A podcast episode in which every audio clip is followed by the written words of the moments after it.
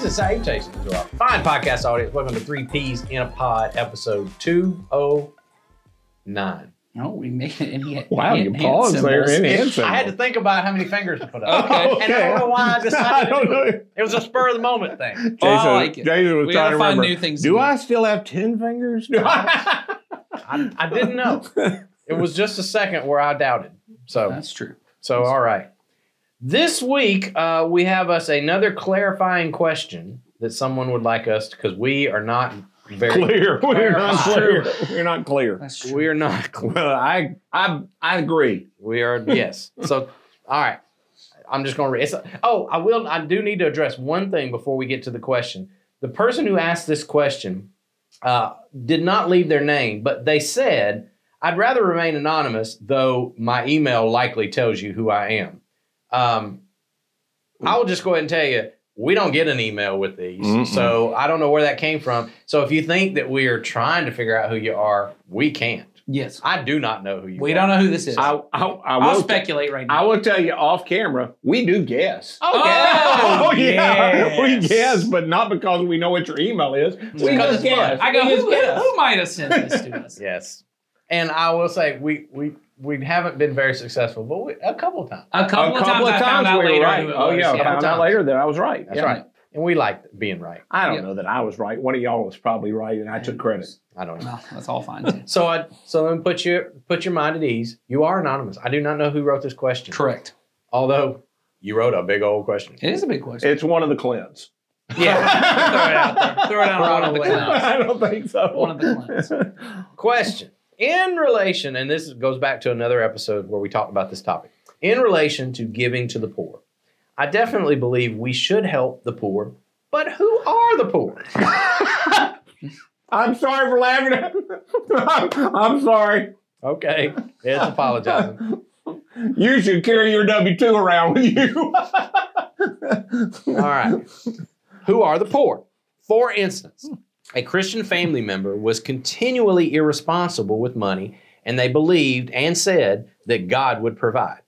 However, the provision has often been through his parents who were not in a position to be supporting a second family. That has left the parents in a hard financial position in their old age.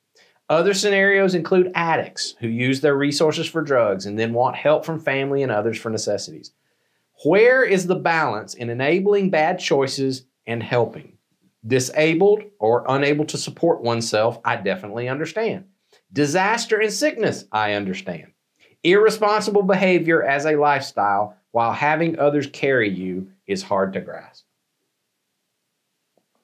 Very astute. and And I think a pretty common thing. I've, I've, I have, too. I have heard this question at Yep. least uh, from from. almost any time we talk about helping the poor, Yes. Yeah, I think that's it's a, been pre- my experience. Me a pretty common thing. Which that means comes up. people either people really want to know, which I'm gonna I'm gonna give the benefit of the doubt and say they really want to know the yeah, answer. I think there are Or, people that really want to. like we had to set off camera, you know, the guy who wanted to know who his neighbor was. The Mhm. Bible says Mm. seeking to justify himself. That's right. He wanted to know who his neighbor Yes. was. So we're going to assume that this person's not trying to justify themselves. They Mhm. really want to know. They want to know. Boundaries are super important when it comes to family members and people that you know their stories. And my experience has been it's not so much that the person uh, doesn't know they probably shouldn't give the money to the poor, they just don't want to draw, draw a boundary. Mhm. So when you have a addict in your life, almost everywhere there's an addict, there is a codependent person Mhm. somewhere nearby Yes. that continues to support them in their addiction. That's true, and that's wrong, and that is not helping the poor. But if I'm talking about the person on the street that I don't really know, I'm not having a conversation with, and they look like to me in the moment, Mm. they might, I, you know, that's what I imagine a drunk looks like, or that's what I Mm, imagine drug a, a drug addict looks like, or I can't imagine in the great country like ours that there's a way that a person like that could be on the street. I'm going to say at that point, you don't have enough information to determine that they don't need your help. Mm. Yeah. And there's only a limited amount of help you're probably going to give them in the little bit of time you're with them. And if if you're willing to give them more time than that, you're probably going to figure out whether they need to have a boundary drawn or not. Mm-hmm. hmm I agree with that. And I'll say that for me, the because I hear in this question something that I think I I really struggled with uh, for years in my life was that this whole idea of when I give, I want to make sure that my gift will not be wasted. Right. I want to make sure that my gift is not going to uh, go to a person who doesn't truly need it. And so I, I- I'll say this the, the thing that got me, that, that I got hung up on, that I finally had to get over was that the more time I spend trying to uh, control the outcome of the gifts that I give to those in need, really just continues to perpetuate a sense in me that I this is this is my stuff, Mm. and um, it it it got real clear to me along the way that if I want to stay in that mindset, I am probably never going to develop my heart into the generous heart that I know God has for me. hmm And so then that way, I don't think I will ever be truly mirroring God in my own Mhm. life, which is what I want to be. I want to be formed into the image of Christ. And you could make a case that much of the love and grace and gifts given to us through Christ have been quote unquote wasted, Yeah. Mm, sure. right? hmm And so if that's the standard, then even Jesus didn't live up to that standard Right. right? And so I it finally got clear to me of well, and and and I, I wouldn't go so far as say, well, I'm just gonna give indiscriminately. I think what Ed said is also true. Boundaries are important, but at the same time, I have to do some real hard soul searching in my own heart and find out when I see someone and they seem to be in need. hmm What happens in me? Mhm. Do I immediately start to go, well, I don't know, let's figure this out? And da, da, da. Or is my heart turned towards them so that I can love them? What Mhm. does do I ask the question, what does love require of me right now? Or do I say, what's the least that I can do? Or let me let me justify what I'm Mhm. about to do to make sure that I'm in control of everything That's right. and and I found that to be not a place that I wanted to end up spiritually, and it just didn't seem to it just didn't seem to fit in line with what Jesus was like. Mhm. So Yeah. for me, I had to get. I think over that's a good point. We give because of who God is, not because Yes. of who this person is, right? that's right. Um, I also think an important thing for us to kind of, I was trying to think about this because I'm just trying to think practically for the person how this works out. I think Ed's already answered the part about if it's a family member. Mm-hmm. Um, enabling looks different when it's a family member Yep. and when it's That's someone right. on the street. You have to know somebody's story to enable them. Yes. Well, and you also, me giving me giving a person who is an active drug user on the street, I, if I take them and get them something to eat, I haven't enabled their lifestyle. Well, yeah. I mean, Mhm. I'm not around long enough to Well, enable them. the truth is, if I have a child who's a drug addict and I also give them a meal, I'm not enabling them. There's a difference. There's a difference. When most people mean enabling, they're meaning I let you move back into the home and I support you while you're still Mhm. actively using. That is a different level that you're not going to do for a person on the street, but you would do for a child. So if that's what you're talking about, I think we've already talked about that. That that's a different level. But like even that child using to say, hey, I, I I don't want you to starve to death, so I'm going to give you a meal. That's right. That isn't the, that isn't a form of enablement like other things might be. So I would say we live in such our world is different than Jesus' world insofar as, and I talk about our world, I'm talking about Coweta County, uh, Georgia. I can't speak to other places, but where we are at is different in as far as how much we interact with people below the poverty line or Mm. who are houseless or any, you know, different thing that we would call I need to do acts of charity for this person. You know, Jesus says in the Sermon on the Mount, when you give alms to the poor, when you do this for the poor, but they're poor. I mean, think of more like um, you mentioned Haiti in the last episode. Think of places like a populated area in Haiti or in India where you see there's just, I mean, it's everywhere on the street corners, people who are, I mean, sick and homeless and in need. Jesus is talking about in these small communities, when, when you see these people and you're seeing them all the time, this is how to interact. We're in a different thing, and this isn't to say, this isn't to lessen anything. What I'm saying is, is Most of us live in such a world, we have carefully crafted our lives to such a place where I don't have to be around anyone who's poor if I don't want to. Um, I might have to pass them on the street in Atlanta, but even in Coweta County, I'm very rarely going to see you. I might see you while I'm in the safety of my car and I lock my doors when you're standing at the Walmart thing, you know, asking for help and you and they and you have a sign, but I don't really have to interact with. That's not an interaction. Seeing someone and explaining to my kids, why does that person have a sign? That's not an interaction with that person. Mm-hmm. So all of that to say, uh, I would say to someone, our instruction to take care of the poor still applies today. Mm-hmm. So, what I would encourage you to do, if you're very concerned about enabling someone, I would go get involved with a ministry where they are actively bridging the gap here in Coweta, or even we know because many people you mentioned addiction, Coweta Force, Force, where they are helping yep. people who are in addiction and often because of that have lost jobs or lost mm-hmm. things. Get involved with an organization that is doing something. Get to know some people. Mm-hmm. Get to know their stories. Do what you can for them. Uh, I think it will change your perspective. It will be closer to the world Jesus lived in, where they might have known. I think about the stories where a guy's been uh, paralyzed his whole life. Jesus tells him, pick up your mat and go. And the whole town is like, that's the dude. Mm-hmm. I wouldn't know the poor guy standing on the street, and everyone in town would. It's a different world. If you get involved with some people and see the mess of their life, it may open your heart more to this compassion. Well, and I would say it's different even than I've had people say to me, but I do know the stories because my brother is like that. I'm right. Going, it's different. Right. It's different with your brother that you know all the stories and you've watched him take advantage of your parents mm-hmm. and honestly your parents enable it and mm-hmm. you can't really blame them you you know so you have all that or you do blame them all of that kind of stuff i'm talking about get involved with a person you don't know and you don't know all the background and and again do what we're often called to do which is just care enough to listen. You don't even have to do anything else. I mean listen to them listen to god and it just starts with opening your life up to the fact i have a responsibility. I've been given so much. That's the and I come back to that. You said this a minute ago about beginning to think it belongs to me. Mm-hmm. If I can continue to remind myself mm-hmm. that this thing we say of I've been blessed, you got to really buy that. Mm-hmm. I mean, you got to really buy into I have been given. I did not earn. Mm-hmm. And and if you get that, then you get if I've been given, I have a responsibility. Yeah. And it's not just a tithe.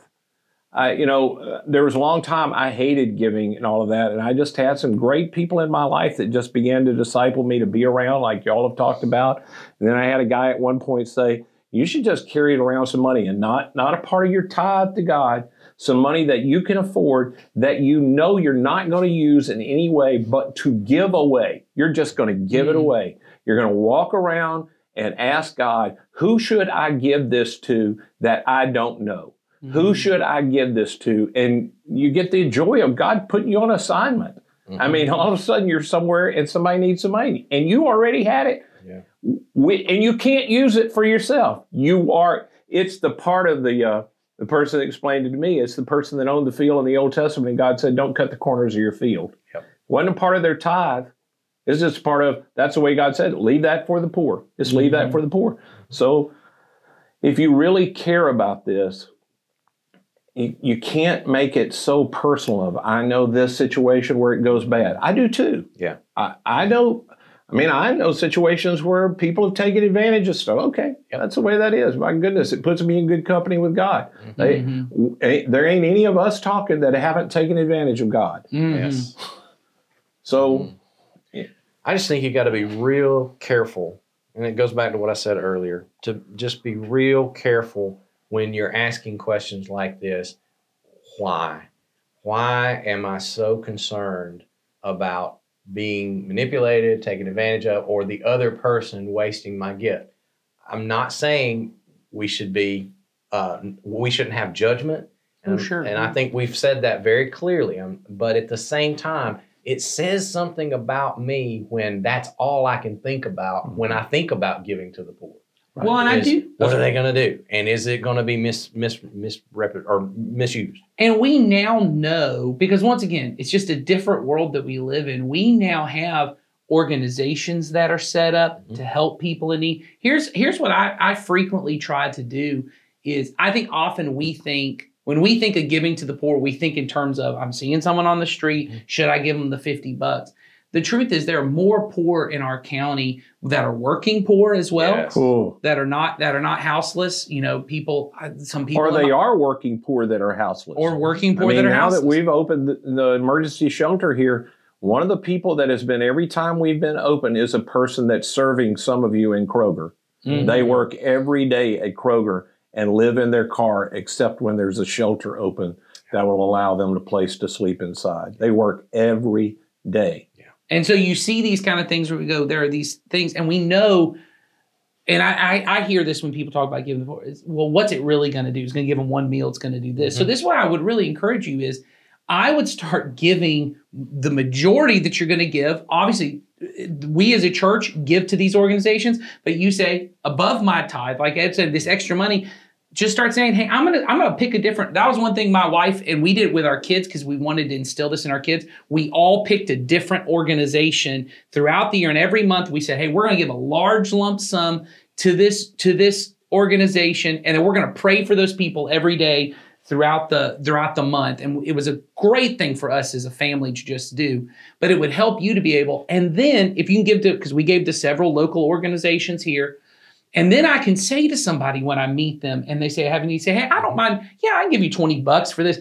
But have you heard of Bridging the Gap? Mhm. Do you know about Coweta Force? Can I help you? Because they're going to have resources and they have people who their entire job is just to sit and help you figure out what's next for you. And it allows you to also not have that thing that I think all of us feel that little bit of guilt every time someone asks, and I don't have the money. And I go, oh, I must be a bad Christian mm-hmm. because I don't have any cash to help this person. It allows you to go, no, I have been caring for the poor. And maybe the best thing I can do for this person who's mm-hmm. poor is have a conversation with Yes. them That's right. and to help help get them where they need to go. Mm-hmm. Um, Well, I, I have, and I don't. Not everybody will know this little song, but I when I have spent the money, and I don't do that anymore. I just have budgeted in my life now that I'm going to give when I when I feel led by the Lord to do it with people. Uh, when I'm asked by somebody that I don't have the money at that point to give, I sing in my head, "Silver and gold have I none, Mhm. but such as I have give I thee." and so I pray for them right on the spot. Mm. Uh, they asked me, and I said, "Man, I don't, I don't have anything to give you, but I, I'm a Christian. I'd be happy to pray for you, if that's okay with you. Yeah. And if it's not, when they, when they say, "Oh no, man, I was hoping some money," I go, "Okay." And then when I get back in my truck, I pray for them anyway. That's right. well, we know as a as a church, we've read this book now a few times together. Uh, but there's this book called When Helping Hurts. Yes. And the whole point behind it, and several missions organizations, charitable organizations have now really kind of used this as their motivating thing that there is a way in just giving, hey, I'm just going to dump money at your feet. It, it, and we use the, and it is enabling, it enables bad behavior, It but it also keeps people stuck. Good hearted people who have good intentions to help themselves, help them, have, help their families, but don't have all either the knowledge they need or the additional kind of support and resources relationally that they need. Because I thought this, a person I met recently, um, one of the things we did as, as our families will go and we go with some friends from church and we give breakfast out at uh, Bridging the Gap where they give uh, groceries to people in need. I, I'm standing there with two of my daughters and we're talking to this older man. He's 65 years old, had worked. Uh, he's still trying to get back and get work. He had retired. Um, and uh, after um, the Newnan tornado, a lot of the people who were living in rented homes at that point, uh, when the insurance paid out the landlord, he could build a much nicer home that he could charge a, extra money. This guy uh, and his wife, at, at, I think they were somewhere 65, 70, uh, they're living in their car in the woods and his wife has you know a disease and he's just crying as we're sitting and me and my and then you know my daughters are hugging him and we're praying for him and we're having this whole thing and i realized for him you know there are a lot of people I know in our church, and I know you may hear that story and go, well, if he'd managed his money better, he could have had a better thing. There are a lot of people I know personally. I have some people in my life that are very close to me, and you know, we're doing a rock solid financial course. And I thought, I need to. This person doesn't go to our church, and I thought they need to come and do this thing because they are living in very nice house and they have some stuff they have not managed their money well, but mm-hmm. because of relational support, they had a person in their life who they were related to who died and left them some money that covered a bunch of debts. Mm-hmm. That's relational support that we take for granted that yeah. not everyone has that. And so there's a lot of different things and a lot of different networks mm-hmm. um, that we know it takes all of that to support a person. And so we also, as a church, when we're helping with organizations and stuff, we're not coming in saying, hey, we want to enable everyone and do this.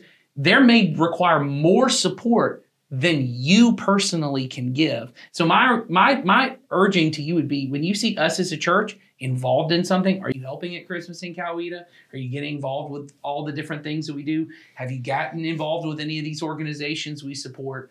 Those would be my encouragement to anyone who's trying to figure out Jesus' goal was not that you personally would rescue a poor person. No his his goal was that you would become the kind of person, as Jason's already said, that your heart would be moved in compassion, and that you would learn this money isn't for me. There's an upcoming sermon that I've already been kind of thinking about, and there's a um, ancient um, uh, church father from the fourth century who wrote, and I can't remember whose name it is. I'll find it later and say, but I wrote it down because I thought we need to use this at some point. He said, "What do you call a person who steals from another person? You call them a thief." And he says, well, those clothes in your closet do not belong to you. Mm-hmm. He goes, the extra clothes in your closet, they were meant for the poor. And the shoes on your feet that you don't wear anymore, they were also meant for the poor. And the money that you've hoarded up somewhere else, it was not meant for you. So, what should we call that person? He wrote to the early church. And mm-hmm. I thought, man, that is powerful words. Those of us who have more than we need, as John the Baptist said, mm-hmm. if you have two shirts and someone's got zero shirts, that one of those shirts belongs to someone else. And we look at it and we go, man, that that belongs to me. And it all belongs to me. I think those are heavy words and mm-hmm. obviously they're poetic and before you want to get into land rights and property rights and how that goes are you a communist Nathan? well that's well that's that's another one i think it's oscar romero said that he said when i feed the poor everyone calls me a saint when i ask why they're poor in the first place they call me a communist and That's all great. of this is a part yeah. of what Jesus has called us to do mm-hmm. is to be the kind of people who say, none of this stuff was mine. Yep. It belongs to God. And what is God doing with his resources? And he is showering them on people all the time. You, you mentioned the financial course that um, as we're taping this, it will have already happened by the sure. time this drops. But the very first uh, thing that we're going to be doing in that course is uh, it's – listing out all of our possessions, and then I'm going to be challenging everyone in the in the course to sign at the bottom uh, away your rights to it. That's good because it it start and the point of the whole seminar is you have to start with this premise that I'm a steward of my right, possessions. Exactly. I, this does not belong to me. It was given for a time. I, I am using it for a time. How am I using it? And it's just a symbolic thing of, like you said, my stuff doesn't belong to me. It belongs to God. It was given to me. And that changes your mindset. Yeah. It changes the way you look at not only your own stuff, but everybody else that you come in contact with. Jason, the thing I love about that is I think it's practical for even the majority of, of us is to just begin there mm-hmm. is by praying it. I had mentioned the thing about every month we gave to a different organization, but part of that was I'd started anything that was not a need in our life groceries uh, our mortgage payment gas for the car these things that we need luxury even going out to eat mm-hmm. going to do this. My my wife and my kids and i before we would sit down or we'd sit down at the meal or we'd go to the movies we would sit and pray. And we'd say god we know you gave us all this money anyway we are we are thanking you for the fact that occasionally we get to use this money for extra stuff for us that we didn't even need. What a blessing that is. Help us to remember this though next time that maybe the next time we want to go to the movies or the next time we're going to do this maybe we could be grateful for this time and use some of that money for something else. And that was it. We would start mm-hmm. saying hey we're going to take some of the money we would have used to go to the movies or some of this. And it becomes a part of I, for me for my children i was hoping to train them in seeing movies are a luxury, Yeah. which is Well, God's okay with it. I mean, you can't Sure. read all of the Absolutely. scripture to get that. sure. It is all given to me. It's all a gift. But you know, Paul's real clear. Some of it God gives for our enjoyment. Oh, absolutely. There is for our enjoyment, Mm-hmm. and it, you know we have to we have to understand that too. Yeah. But it does still all belong to Him. That's right. Mhm. I think the line for me is it comes over is there's a line between feeling guilty and then becoming a generous person. Yeah. Mhm. You know, because I, I, I hear what you're saying, and, and many times it has driven me to every time I spend money on myself for something I, I feel enjoy, guilty. I feel Sure. real guilty about it. Well, that's not the heart of God Mhm. either. No. So it's it's coming to that place where, like you said, when I do set aside specific money and time and effort that I will invest and give and allow God to use that. But then I also have the part that I get to enjoy too That's right. and figuring out where where generosity lies for me. I think Right. and I think beginning all beginning and ending all of that with prayer Yes. and covering it because there becomes the point where uh, the luxury part Mm-hmm. becomes well that's mine Mm-hmm. That's right. and realizing that was a gift too It was. and that was the thing we would say all the time is Mhm. thank you for allowing us to use this in this way Yep. because it wasn't mine i want to live from a place of gratitude Mhm. i want to live from a place that i don't feel guilty about spending i'm thankful Yes. but there becomes a way i stop being thankful and i start becoming entitled there you go. Yeah. Who's to tell me I can't go seven times? Who's to tell me I can't go nine? Who's to tell me I can't go this much? Because that's mine. That's right. I want to be grateful for what I do have. Yes. Back when I was young and a smart aleck. No. now I'm Back old. then? Now I'm old Uh-huh. in that way. When people would say, I can't afford to tithe, I said, well, then you should start praying that God will reduce your income to where you can afford it. Mm, You know? Mhm. yeah. If you, maybe if you got down to where you only made $100 a week, could you afford to give 10? Mm. Mm. All right. If you can't afford to give a thousand that you make, Mhm. maybe you need to make less. Yes. Mhm. You're such a smart elegant. Mhm. So snarky. That's right. Well, I hope we cleared that up. Uh, but I appreciate the question because, like uh, I think we all said at the beginning, um, this that is a question that comes up very frequently when we talk about this topic. Um, it was great to be able to clarify that and hopefully give some direction uh, to you. I hope that helps. Uh, if not, send us more. We would love to talk more and get even more clear if we're not. So, uh, I don't remember what next week is, but We have a question. we I do have we a have que- one waiting. You know what? I think I have it. Let me look. I real think it's about who's going to coach the Falcons. Uh, Mm. well, that's a mystery no one. Ah, someone wants us to clarify something we said in episode 200 Oh, it's another clarifying. about being theologically conservative, which we are Said not, we were. or not. We're not. There are some people who are more theologically conservative. Oh, yeah. So, all right. I think that was the question. that's the question. All right. So we will get into that next week, whenever that is. Okay. I think we're done taping for this. Yeah, for go-round. today. I But think it'll be today. next week for them. I For them, it'll be next I week. bet Charlie's already edited this part out. Maybe. I hope. God bless him. All right. So we'll see you next time.